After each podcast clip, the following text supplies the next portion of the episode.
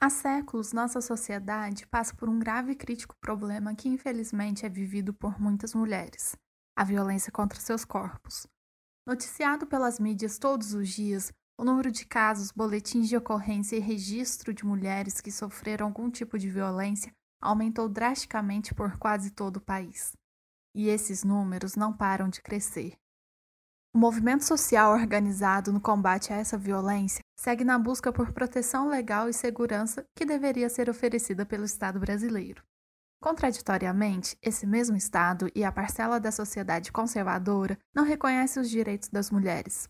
Prova disso é que o aborto de uma criança de 10 anos violentada em seu núcleo familiar enfrentou diversas resistências violentas, mas felizmente foi concretizado. As mulheres são violentadas historicamente de diversas formas: violência psicológica, violência física, quando nos interrompem enquanto falamos, quando a sociedade nos julga e faz escolhas por nós mulheres, ou quando promovem a não valorização do trabalho doméstico, que inclusive garante a reprodução familiar. Os homens, sustentados em sua posição privilegiada da sociedade como representantes das instituições do Estado burguês patriarcal e fundamentalmente racista, são os que possuem o um poder decisório sobre nossos corpos. Assim, inviabilizadas, as mulheres carregam cicatrizes físicas e psicológicas de múltiplas violências sofridas cotidianamente ao longo de nossas vidas. Apesar de tudo que sofremos, resistimos ou às vezes só existimos, mas continuamos acreditando que um outro tipo de sociedade é possível.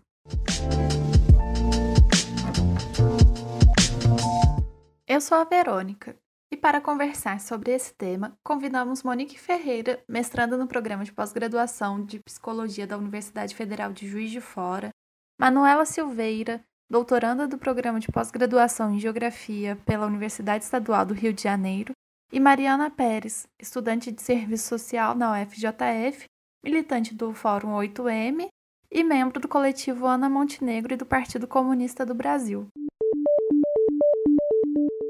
Monique, de acordo com os relatos e sua experiência de campo na pesquisa de mestrado, quais seriam os elementos sociais e psicológicos importantes quando abordamos o tema sobre a violência contra a mulher? Bom, assim, Antes de mais nada, existem várias abordagens né, dentro da psicologia social que estudam a violência e a violência contra a mulher, e cada uma tem uma visão diferente das relações sociais, do fenômeno da violência e tudo mais. Então, eu vou falar aqui a partir do que eu estou fazendo agora, no momento mesmo, a partir da minha pesquisa de mestrado, com base na psicologia social cognitiva e tudo mais. Se a gente discutir a violência contra a mulher, eu acho que, assim, essencialmente a gente precisa refletir sobre a relação violência-gênero, né? Pensando no envolvimento de homens e mulheres para além de agressores e vítimas, mas como sujeitos que vão buscar afirmar, por intermédio dessa violência, suas identidades masculinas e femininas. Então, assim, a estrutura sociocultural, ela vai ter fortes influências sobre o fenômeno da violência contra a mulher, porque ela mantém, essa estrutura mantém um conjunto de crenças e valores que são amplamente compartilhados e relacionados não apenas à violência, mas também é o sistema social em geral, né? As relações entre homens e mulheres. Então, o reconhecimento da violência contra a mulher, ela vai depender do que, que se entende socialmente como violência, né? Do que, que aquela sociedade entende como violência, do que, que acredita, do que se acredita como suas causas, do uso ou não de justificativas para aquelas violências, dentre vários outros fatores. Então, para a gente abordar a violência contra a mulher, é muito importante levar em consideração as crenças, né? O sistema de crenças culturalmente estabelecidos em relação a mesmo. E o que é isso, né? O que é especificamente crenças? Essas crenças, elas são elementos abstratos, né? De representação mental, então são elementos da cognição, como inferências e declarações que as pessoas fazem a partir das experiências individuais e coletivas. E a aquisição dessas crenças, ela vai envolver a influência direta das pessoas e grupos sociais. E aí a gente vai combinando essas crenças psicologicamente, organizando em conjuntos, que a gente chama de sistemas de crença, e esses conjuntos eles tendem a ser lógicos. Então, assim, ao longo da vida, a gente forma sistemas, e as novas crenças que a gente vai adquirindo, a gente vai realocando elas de acordo com a, com a lógica, assim, sabe? Dos sistemas que já, são, já estão existentes. E aí, uma vez formados, esses sistemas eles vão orientar o pensamento e organizar a conduta pessoal e coletiva, certo? Então, assim, o sistema de crenças de uma sociedade, ele vai condicionar, por exemplo, estereótipos, que são um conjunto de crenças acerca de características, né, atributos, comportamentos, expectativas, conferidas a um determinado grupo. E é um exemplo disso são os estereótipos de gênero, que vão determinar padrões e expectativas sociais de homens e mulheres, como a maneira de pensar, agir, vestir-se, se relacionar com o próprio corpo, com o corpo do outro, né? E aí, quando a estrutura social é considerada patriarcal, o que coloca o homem numa posição de dominação e a mulher numa posição submissa em relação ao homem, esses estereótipos eles vão se pautar na desigualdade de gênero e vão acabar servindo de alicerce para preconceitos em relação às mulheres, que a gente chama de sexismo, né? E aí, esse sexismo eles vão estabelecer uma divisão de papéis e de tarefas em função do gênero e servindo de instrumento para garantir essa diferença, que direta ou indiretamente acaba legitimando a violência contra a mulher.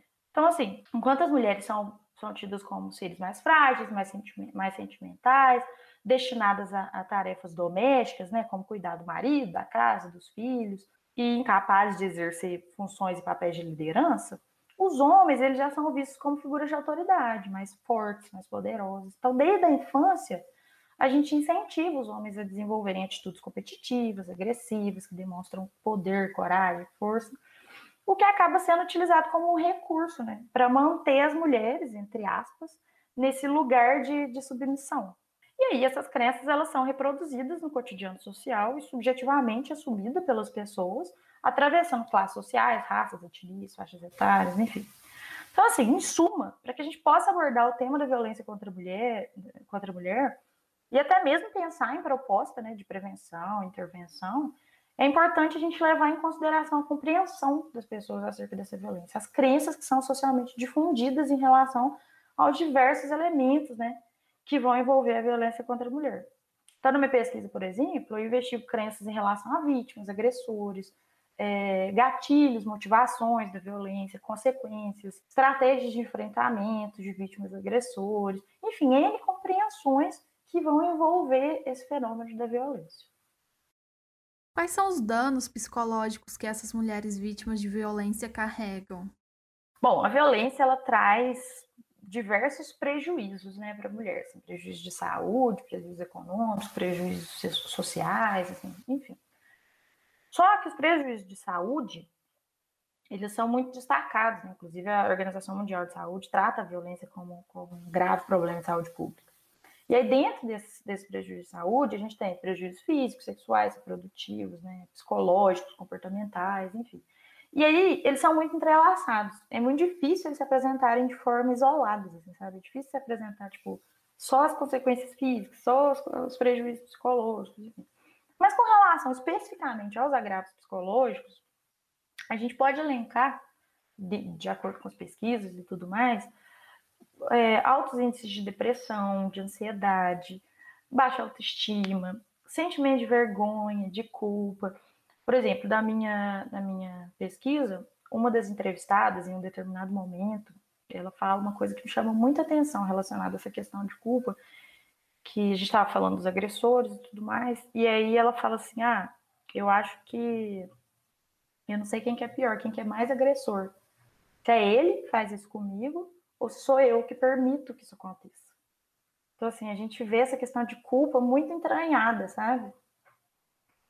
E aí tem fobia, transtorno do pânico, transtorno alimentar, do sono, estresse pós-traumático, ideação suicida, autoagressão, enfim. Só que, como eu disse, essas consequências elas estão muito entrelaçadas, né? Então, por exemplo, pode acontecer de uma mulher que está exposta a um estresse prolongado e agudo ter algumas áreas do cérebro com alterações estruturais mesmo. E aí essas alterações elas vão interferir na saúde mental, no funcionamento cognitivo dessa mulher, mas podem também resultar em condições físicas, como por exemplo distúrbios somáticos, assim, né, é enxaqueca, síndrome do intestino irritável e tudo mais. Então assim, as consequências as consequências cognitivas, psicológicas, mentais, elas podem trazer consequências em, em condições físicas mesmo. E aí, aponta-se também alguns fatores de risco comportamentais que surgem como uma estratégia de enfrentamento à violência.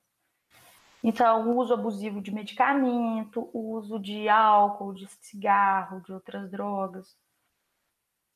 E aí, no, nos relatos da minha pesquisa, eu ouvia muito que as cicatrizes que a violência deixa, as cicatrizes psicológicas, elas são muito mais profundas porque elas são mais duradouras, né? As marcas que elas deixam são mais duradouras do que a própria violência física.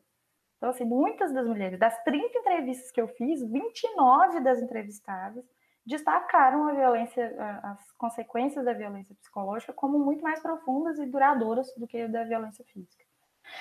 E aí eu até trouxe duas, dois trechos de duas, de duas entrevistadas, só para ilustrar mesmo assim. É, a primeira delas fala: a gente fica desanimada de ir para o trabalho, dá vontade só de ficar assim, ficar no lugar sozinha, só você, sem ninguém para te perturbar. Mexe com a cabeça da gente, sabe? Você se sente triste assim, sei lá, parece que o mundo acabou. Não tem mais jeito para você. Vontade assim de morrer. Uns pensamentos ruins assim que vem na cabeça da gente. A outra, ela falou o seguinte: é, é desastroso. Porque eu falo assim que a gente se sente um lixo, um lixo mesmo. Então, eu me tornei uma pessoa que não conversava, que não interagia, não fazia as coisas que eu gostava. Eu estava ficando cada vez mais reclusa. Porque ser como eu era estava errado. Então, eu não podia ser o que eu era. Eu estava tentando me tornar outra coisa. E é muito triste. Eu falo que cada um escolhe o caminho de vida que quer escolher. Mas quando eu entendi, quando eu recobrei a consciência de que eu não estava fazendo nada demais, de que isso era uma coisa dele, um ponto de vista dele, e não meu, até vir esse entendimento, foi muito sofrimento, muita ansiedade, muita depressão. Eu passava dias, às vezes, assim, na cama, chorando, porque na faculdade eu era uma das melhores alunas. No emprego, eu sempre fui muito reconhecida como boa profissional. Mas eu era tudo isso. E dentro da minha própria casa, eu pensava que eu estava sendo uma péssima pessoa. Então, isso é terrível, porque você se sente como se você estivesse falhando dentro da sua própria casa. E assim, eu trouxe dois só para só que os relatos são impressionantes, as consequências são inimagináveis. Muitas, inclusive, falavam do pânico de se envolver com outras pessoas, de ter outros tipos de relacionamentos íntimos, sabe? Conta pra gente como que o contexto dessa violência doméstica recai sobre a convivência familiar, principalmente sobre os filhos e filhas. Bom, a violência contra a mulher dentro do ambiente doméstico, né, que geralmente é, é praticada no parceiro íntimo, mas não somente, ela traz prejuízo a todas as pessoas que estão em volta, todo mundo. Só que na vida das crianças e dos adolescentes, isso acaba tendo sérias implicações para a saúde e para o desenvolvimento dessas crianças. Então, assim, a gente pode elencar, por exemplo, o aumento de agressividade, raiva, desobediência, ansiedade, depressão, é, também transtorno do estresse pós-traumático, o medo excessivo, baixa autoestima, dificuldades severas em estabelecer relacionamentos com outras crianças, falta de confiança, medo de dormir sozinho, de ficar sozinho, problemas de sono. E aí, no âmbito de, de possíveis problemas associados à cognição, a gente pode estar, por exemplo, menor desempenho é, e rendimento acadêmico escolar, limitações cognitivas, dificuldades relacionadas à memória, falta de habilidade de solução de problemas, de conflitos, Existem, inclusive, alguns estudos que apontam para uma maior probabilidade de crianças que são expostas à violência doméstica se envolverem em situações de bullying na escola. E aí, essa exposição é, à violência durante a infância e adolescência, ela também está associada a diversas dificuldades na vida adulta, né? Podendo envolver, por exemplo, questões de saúde mental, como maior incidência de depressão, de ansiedade, além de sintomas de trauma e comportamento suicida e do abuso de substâncias, né, de álcool e outras drogas. E assim, a experiência de crescer em um ambiente violento pode levar a criança a aprender que esse é um modelo apropriado de relacionamento, né? E que a agressão é um modo adequado de resolver os conflitos. Isso acaba influenciando muito a chance delas próprias serem vítimas ou agressoras no futuro, sabe?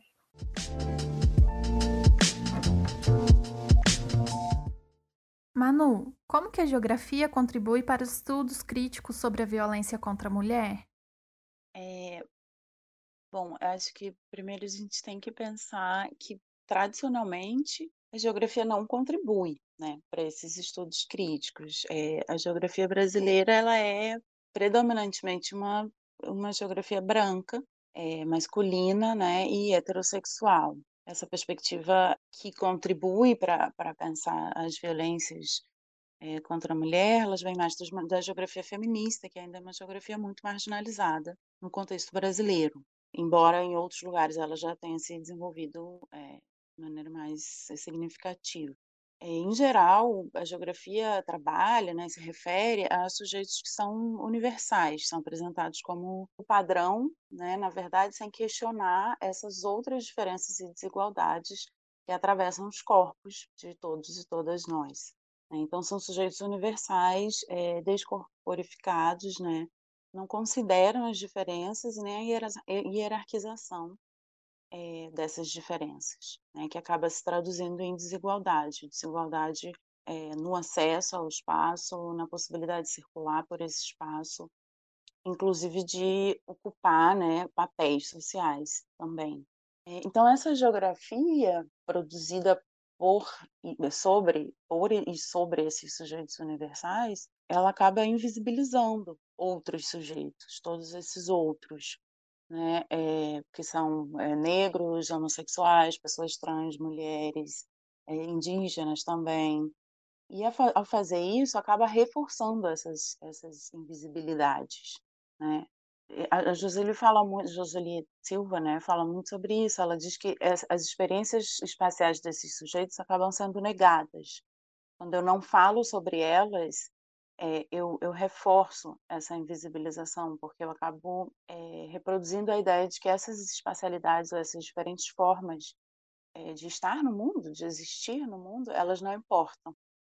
Bom, então eu acho que essa, essa geografia ela não contribui para esses estudos, pelo contrário, eu acho que ela reforça essa violência contra a mulher e contra esses outros, ou esses sujeitos considerados outros. E reforça no próprio meio acadêmico, né? Assim, também acho que é importante refletir também sobre o que é essa violência, né? A violência contra a mulher, ela acontece em diferentes esferas. A gente pode pensar numa violência física, violência verbal, psicológica, mas também uma violência institucional que acontece, por exemplo, é, nos hospitais, com toda a questão da maternidade, da violência obstétrica e também, enfim, na religião muito mais, né?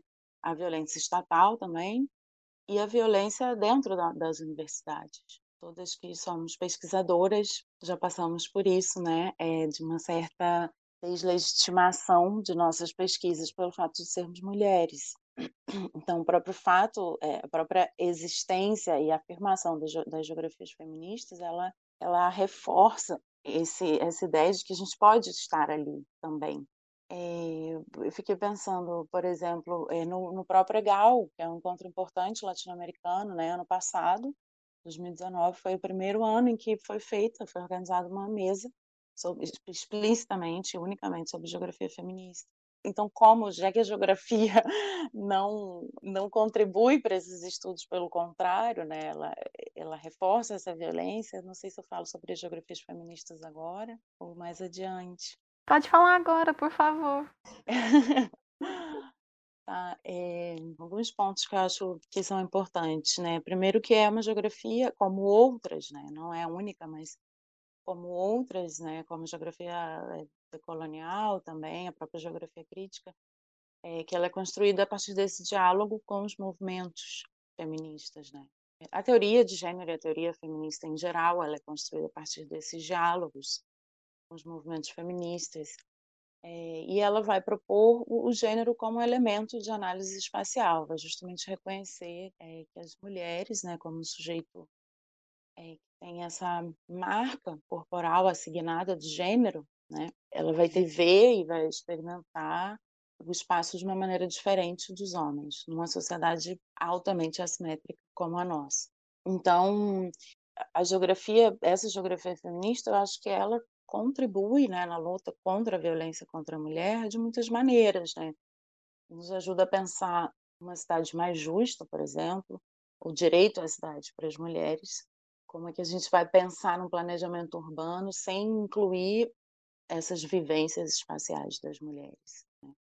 também acho que contribui para a gente pensar é, uma coisa que não, não sempre foi, mas está muito naturalizada nesse, nesse momento ultraconservador que a gente vive no Brasil, né?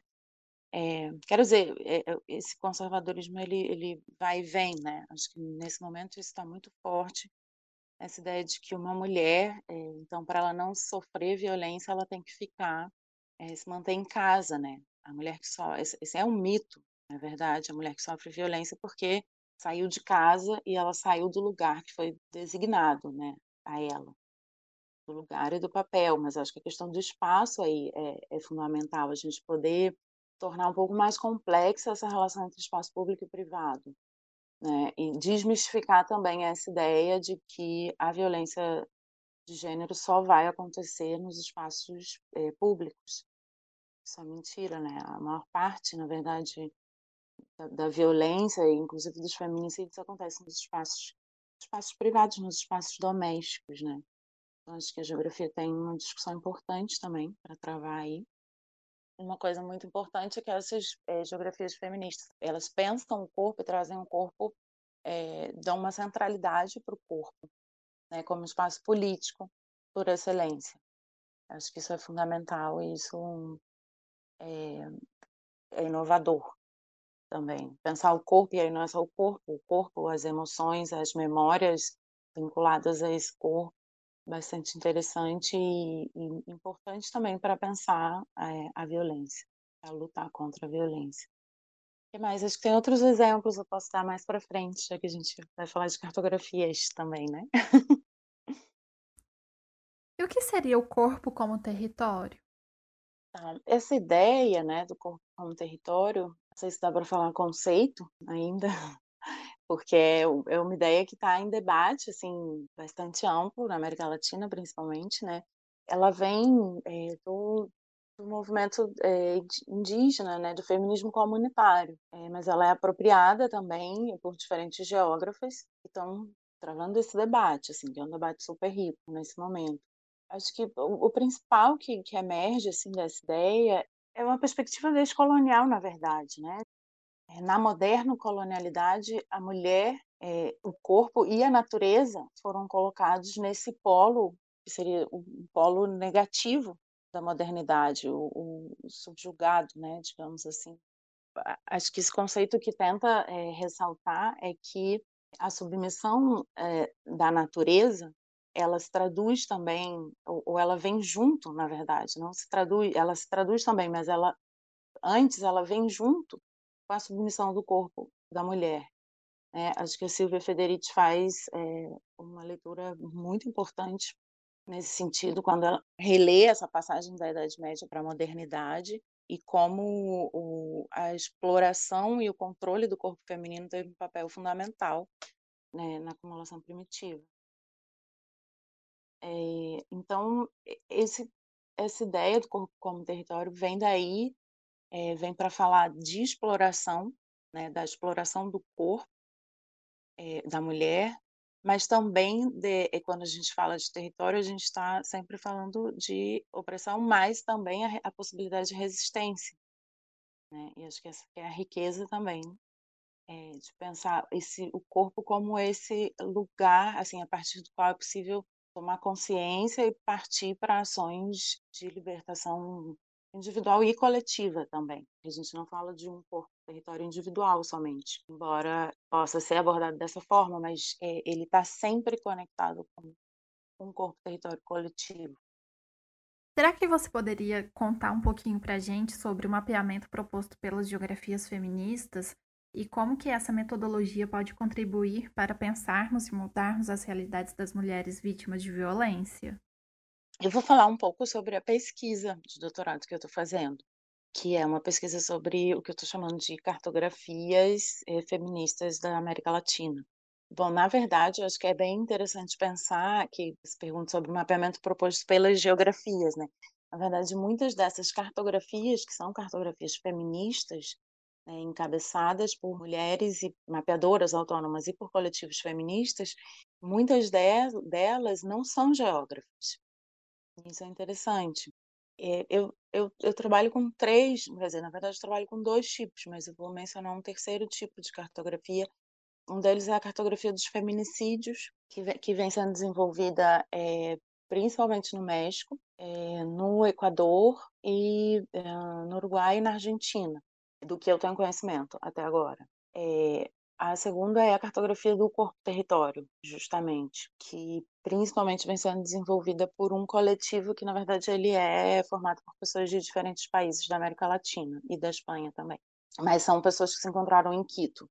Né? O coletivo foi formado em Quito, no Equador, mas agora essas pessoas estão dispersas, vamos dizer assim.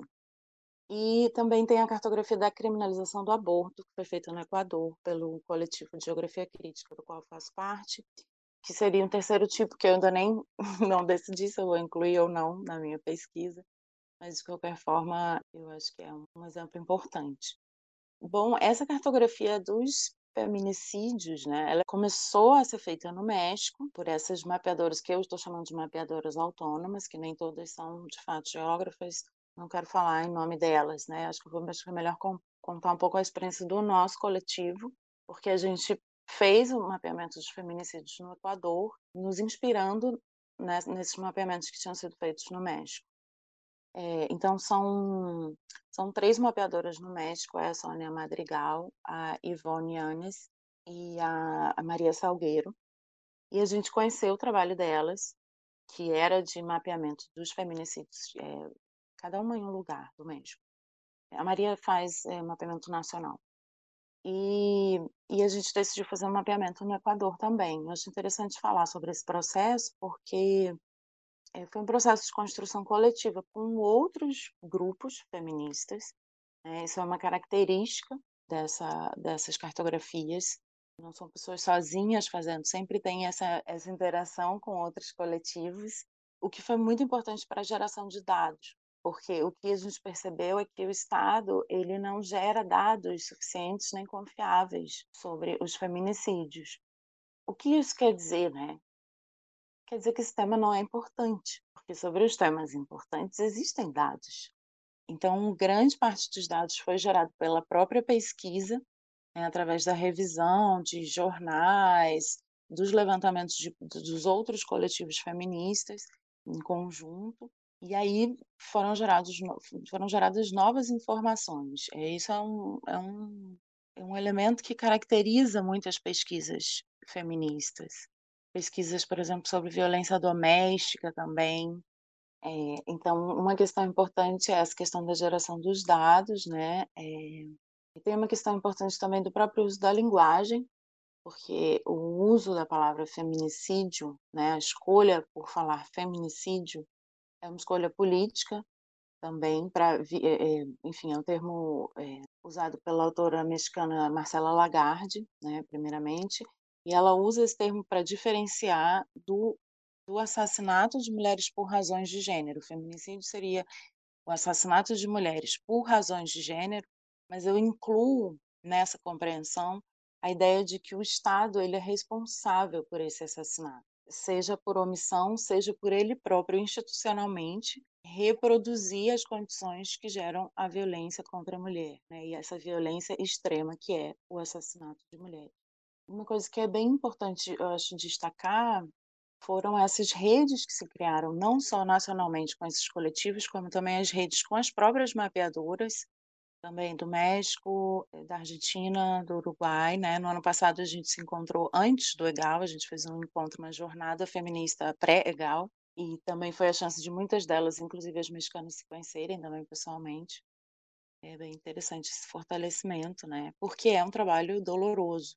Eu não participei do levantamento de dados, né? Eu morei muitos anos no Equador, mas nessa época eu já tinha voltado para cá e, enfim, estava passando por questões familiares complicadas, então não participei desse levantamento de dados, mas os relatos dos companheiros do coletivo é que era pesado, assim, né? Pesado, é revisar é, notícias de jornais sobre assassinatos de mulheres e mais, né? Os, os meios de comunicação, a forma como eles constroem a notícia cria novas violências, né? porque em geral a mulher é culpabilizada.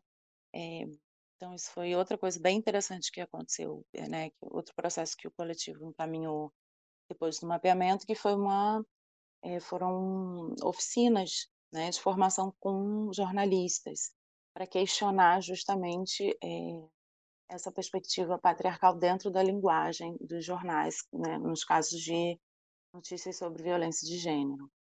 Bom, os mapas foram produzidos a partir de diferentes dados, né, tanto os dados do Ministério Público, das chamadas é, ligações para a polícia, as ligações de emergência, é, mas também depois foi criado um novo mapa com esses dados é, novos gerados pelos coletivos, né, em trabalho conjunto.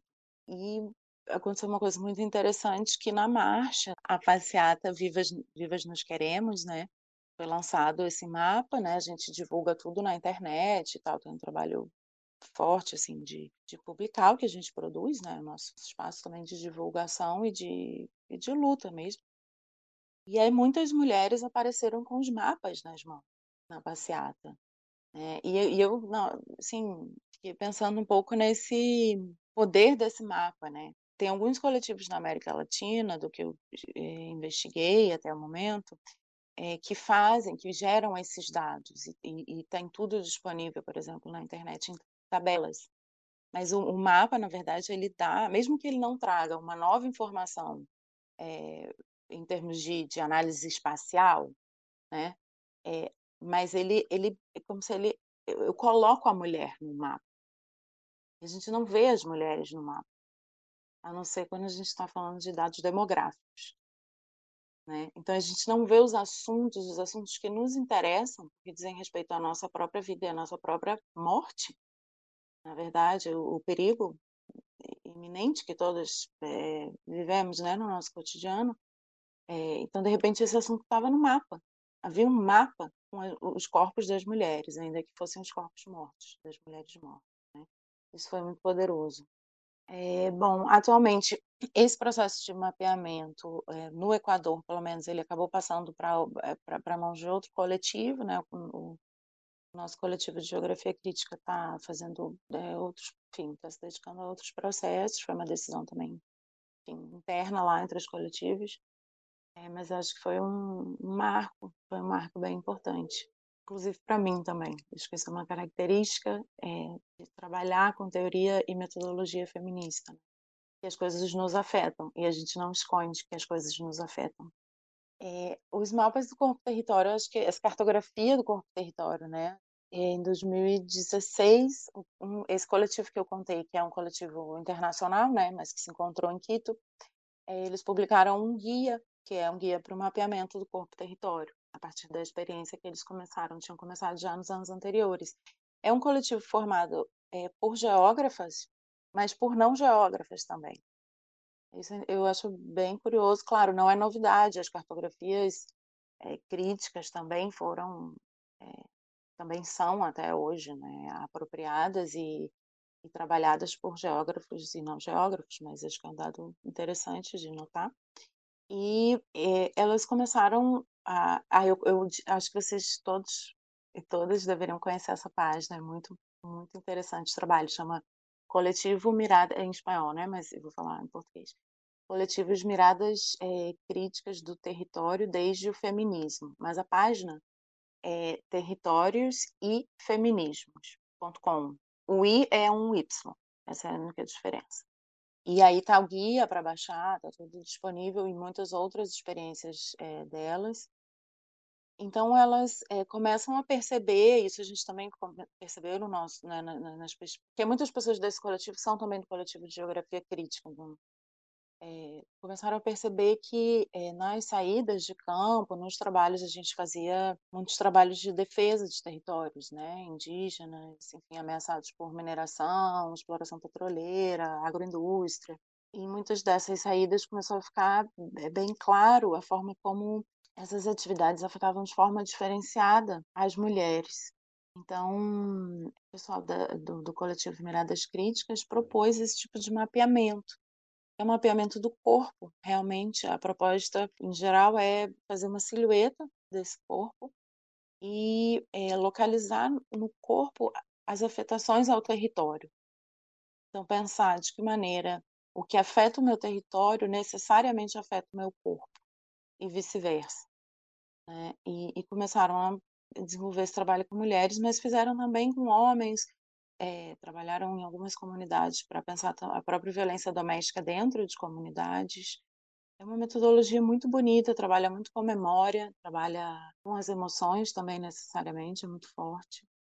É, tem um outro coletivo muito bacana também, aí sim de geógrafas, é, só geógrafos feministas é, do México, que é, chama Geobruxas, Geobrujas com J, né, no lugar do X. Também elas têm página, Facebook, tudo. Também estão trabalhando com essa metodologia.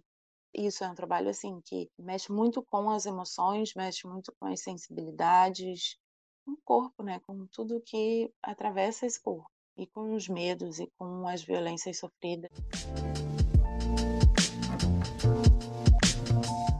Mariana, você poderia nos dizer quais fatores que fizeram com que o índice de mulheres violentadas tenha aumentado durante esse período de isolamento social? Bom, gente, eu já aviso que eu não sou nenhuma estudiosa dessa temática, mas a partir das discussões que a gente tem feito internamente, né, com as mulheres envolvidas nessa campanha, e de todo o acúmulo teórico que a gente se propõe, né, a buscar de forma crítica enquanto militante, já que a gente pretende é, se movimentar em vez de transformar a realidade, eu traria três fatores que eu considero os principais de serem elencados quando a gente fala do aumento do índice de violência contra a mulher nesse cenário de pandemia que a gente está vivendo. É, o primeiro, mais aparente, é que a partir desse cenário de pandemia, né, com a principal orientação sanitária sendo isolamento social, muitas mulheres estão enfrentando uma convivência ainda mais intensa e violenta com seus agressores, que se expressou no aumento de 40% das denúncias no 180, levando em consideração que antes de 2020, mais de 40% dos casos de violência contra a mulher registrados no Brasil já ocorriam no ambiente doméstico. É, eu, particularmente, tenho uma exposição que essa convivência mais intensa e violenta com os agressores no ambiente doméstico nem tem se dado por uma política social é, de isolamento que se efetivou nesse país, mas porque a crise que a gente tem passado né, nesse momento da história do capital, que não é só no âmbito sanitário ou moral, como querem colocar para a gente, deixou no desemprego é, pela primeira, pela primeira vez na história do Brasil, mais da metade da classe trabalhadora em condições de trabalhar nesse país. E aí, com desemprego atingindo principalmente as mulheres, né, refletindo a própria divisão sexual do trabalho, suponho eu que gerou não só uma convivência mais intensa com seus agressores, como também uma maior dependência financeira, que é um elemento muito importante é, de ser considerado nesse processo de violência. Mas a gente não pode deixar de colocar também, eu, eu já trago é, um segundo fator, que a pandemia não chegou uma sociedade brasileira que a realidade para as LGBTs, mulheres, negras, estava ok, né? Tá difícil para a gente já há alguns bons anos, para não dizer séculos, né? Antes do coronavírus chegar nesse país, o isolamento é, social ser posto em debate, mesmo que somente para alguns setores específicos, o patriarcado, o racismo e o capitalismo já estavam mais consolidados. E para além disso, né, que a gente observa no Brasil nos últimos anos é um desmonte dos poucos programas de proteção à mulher que o movimento feminista conquistou de certa forma. É, entre 2015 e 2019, o orçamento da Secretaria da Mulher foi drasticamente reduzido, de 119 milhões de reais para 5 milhões de reais, o que afetou diretamente as poucas conquistas institucionais que a gente teve em relação não só ao combate à violência contra a mulher, né, mas também à própria prevenção. E o último fator que eu queria colocar aqui, para além desse infeliz aumento da violência em si, né, que é inegável, é também a importância dos movimentos sociais que colaboram e encorajam as mulheres nesses processos de denúncia mesmo. Né? Os sujeitos envolvidos no movimento feminista todos os dias se esforçam para desnaturalizar uma série de questões cruéis né, do nosso cotidiano, que são tratadas como se fossem naturais, como se fossem simplesmente a ordem natural das coisas e vida que segue. É, diversas violências né, que são colocadas para debaixo dos tapetes como se fossem questões isoladas ou privadas, quando na verdade são reflexos né, expressões da estrutura violenta da sociedade que a gente vive e que só podem ser superadas né, quando colocadas a público para serem lidadas de forma coletiva. Enfim, para mim, tratar de forma mais breve sobre o aumento desses índices é ter que tratar sobre esses três fatores, né, pensando passado, presente e os sujeitos individuais e coletivos envolvidos nesses momentos. Qual que é a importância desse tipo de acompanhamento que é realizado pelo Fórum 8M em Juiz de Fora? É, quando a gente começou esse ano a pensar né, no Fórum 8M de Juiz de Fora, construir uma campanha focada no combate à violência contra a mulher, a partir desses elementos que eu já trouxe, é, que influenciaram o aumento dos índices de violência que já não eram baixos, né? afinal, o mapa da violência de 2015 já sinalizava que o Brasil é o quinto país com a maior taxa de feminicídio registrado no mundo, né? que é basicamente o assassinato da mulher pela condição de ser mulher numa sociedade patriarcal. Além disso, no Brasil, uma mulher morre a cada oito horas vítima do feminicídio e uma mulher é agredida a cada quatro minutos. Então, a ideia surgiu nesse contexto, né, extremamente violento, que o Fórum 8M de Juiz de Fora avaliou ser necessário iniciar essa campanha é, na intenção de sermos solidários com as mulheres da nossa classe. Né? A gente não tem intenção nenhuma de substituir o Estado. Né? A gente, enquanto um fórum de mulheres, coletivos feministas, a gente continua na luta por mais investimento público em políticas de proteção à mulher, pela superação de toda forma de dominação e exploração. Mas preciso frisar né, que essa campanha vem no sentido de prestar uma solidariedade imediata às mulheres da nossa classe. E é exatamente aí que eu destaco a importância dessa campanha em acolher as demandas dessas mulheres, né? orientando quanto aos direcionamentos, convocando para a luta também, porque só dessa forma as violências podem ser superadas de fato. O, o advento da pandemia, né, nesse ano, também dificultou a dinâmica dessa campanha, a gente enfrenta dificuldades para conseguir acompanhar de forma sistemática e presencial essas demandas, mas as nossas redes sociais estão 100% abertas para receber mensagens das mulheres violentadas, né, que nos procurarem no sentido de acolher mesmo, com a rede de profissionais que a gente formou, com advogadas, assistentes sociais, psicólogas, terapeutas, estão, assim, 100% dispostos a colaborar também. E para cada caso específico, tem militantes profissionais específicas destacadas para socializar informações com essas mulheres, né? orientar quando os equipamentos da cidade, que a gente mapeou, cobrar o atendimento público qualificado dessas demandas e fortalecer também, né, nesse momento que é tão difícil, doloroso, de reconhecer, compartilhar e conseguir denunciar as violências que a gente sofre. Por isso, a gente também tem se proposto é, a produzir com certa frequência materiais a respeito da violência, tanto para as nossas redes sociais, né, quanto para as nossas atividades presenciais, como as panfletagens, com esse objetivo de fazer as pessoas refletirem né, mais a respeito da violência, sobre a sua própria realidade, como isso afeta elas mesmas. Sabemos que não tem uma receita de bolo, mas fala um pouquinho para a gente. Quais os caminhos para alcançarmos o fim da violência contra a mulher? Qual que é o papel da sociedade e do Estado nesse combate? Assim, a gente não tem caminho fácil, né? A nossa realidade, assim como a violência é extremamente complexa, por isso alcançar o fim da violência não é uma questão fácil de ser concretizado. Mas como você bem colocou, tem alguns caminhos que a gente deve colocar em pauta, né, pensando de forma coletiva as nossas táticas para conseguir superar é, esses tantos desafios que a gente encontra. Porque sempre que a gente debate essa questão da violência, a nossa primeira reação, né, fruto do senso comum, tende a ser: não, tem que criminalizar isso aí, tem que punir mesmo. Mas quando a gente afirma isso de forma automática, né, por um momento a gente se esquece que as leis, a polícia, o cárcere não estão descolados do Estado que se formou para ser o comitê executivo das classes dominantes, né, que na sua essência é patriarcal e é racista. Não é à toa que a gente tem aquela palavra de ordem, né, que o Estado opressor é racista e estuprador. A gente vê isso de forma muito explícita, quando tantos jovens negros né, são encarcerados sem sequer ter provas concretas, enquanto, por exemplo, não faltam provas de que o empresário tenha violentado sexualmente uma mulher. Né? Estou me referindo ao caso que veio muito a público nessa última semana da Mariana Ferre. Isso não seria uma contradição, né? Eu estou trazendo isso é, para dizer que a gente não deve pautar políticas públicas de combate à violência contra a mulher? Não, eu estou trazendo para a gente ser cautelosa né, nas nossas análises sobre a realidade, compreendendo que a violência contra a mulher assume muitas formas, é, que todas elas estão intimamente ligadas às relações sociais capitalistas e que a gente pretende combater todas elas nas suas raízes, né? Pautar o fim da violência contra a mulher é pautar um projeto de educação popular, que pense, por exemplo, na evasão escolar universitária de tantas mães, né, que forme profissionais nas mais diversas áreas críticos ao patriarcado. É, pautar o fim da violência contra a mulher é pautar uma saúde pública de qualidade que não violente, por exemplo, a maioria das mulheres negras vítimas da violência obstétrica e da mortalidade materna é, pautar o fim da violência contra a mulher é também colocar em debate a família, né, o papel da instituição familiar e a sua intrínseca relação com a sociabilidade burguesa. Hoje a gente não vai questionar, por exemplo, em como é violenta né, a sobrecarga das áreas de jornada de trabalho da mulher, que é responsável pelo cuidado da casa, da família, e quanto maior a família, maior a sobrecarga, é, que é assediada seus postos de estudo e trabalho, né, que é constantemente cobrada para dar conta disso tudo e ainda assim atingir um padrão de beleza que é patriarcal, que é racista, tem um padrão de comportamento também burguês que não representa né, a nossa diversidade humana. humana desculpa.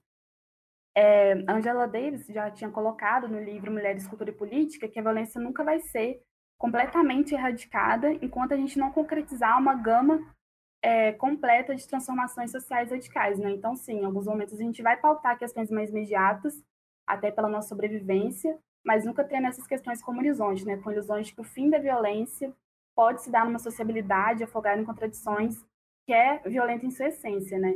Senão seria lutar simplesmente para a gente ficar enxugando o gelo, e não é isso, sabe? A gente está lutando pela construção de todo mundo novo, de novas relações, de novas pessoas, sobre essa questão, né, do papel da sociedade do Estado no combate.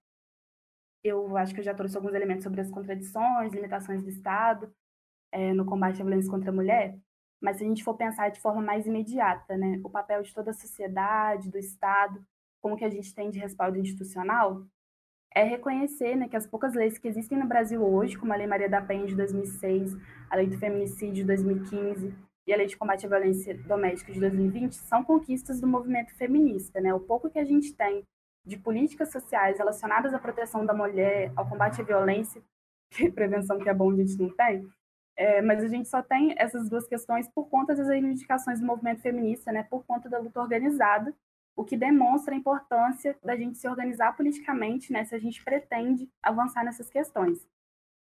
É, eu penso também que é importante a gente compreender, né, assim como a Eliette Safiotti compreendeu, que a violência contra a mulher é a parte constituinte da violenta exploração de uma classe sobre a outra, e assim como a Angela Davis colocou também, que a violência contra a mulher se situa em um espectro mais amplo de violência produzida socialmente, que inclui violações sistemáticas orquestradas também no âmbito econômico, político, cultural é o recado né, que, essas, é, que essas feministas deixam, basicamente, é que a real superação dessas violências só vai se dar, de fato, na construção de uma sociedade mais justa, mais humana, em que as desigualdades não sejam naturalizadas e que a gente, enquanto movimento feminista, tem uma tarefa fundamental, né? Nosso papel desnaturalizar e colaborar no entendimento sobre o que é a violência contra a mulher e as suas respectivas expressões, porque às vezes a gente costuma destacar muito as agressões físicas, o feminicídio, né, por serem as expressões assim mais visíveis do patriarcado.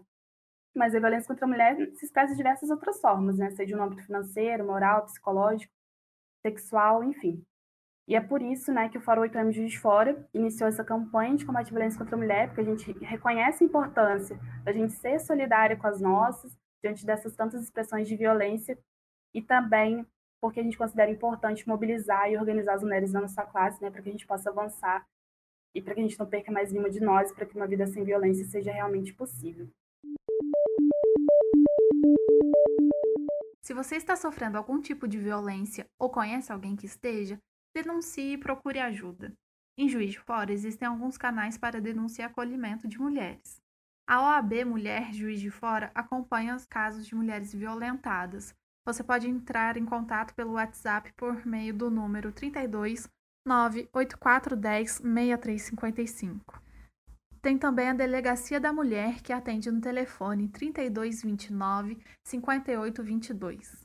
O 8M Juiz de Fora também acolhe mulheres vítimas de violência. Entre em contato pelas redes sociais. É silencioso e ninguém precisa ficar sabendo. Para todo o Brasil, estão disponíveis para receber denúncias o 180 para casos de violência contra a mulher, o Disque 100, que pode ser acionado nos casos que envolvem crianças e adolescentes, o 181 para denúncias anônimas, 197 da Polícia Civil e 190 da Polícia Militar. Muito obrigada, Monique, Manuela e Mariana, por terem acolhido nossa ideia e participado do nosso terceiro episódio. Obrigada também a todas as mulheres que lutam por uma sociedade mais justa e igualitária. Participaram da produção desse episódio Verônica Sacarag e Mahalia Aquino. A edição ficou por conta de Jader Moreira e João Luiz Pedrosa. Esse foi o Entre Espaços, o podcast da AGB Juiz de Fora. Saudações AGBianas e até breve!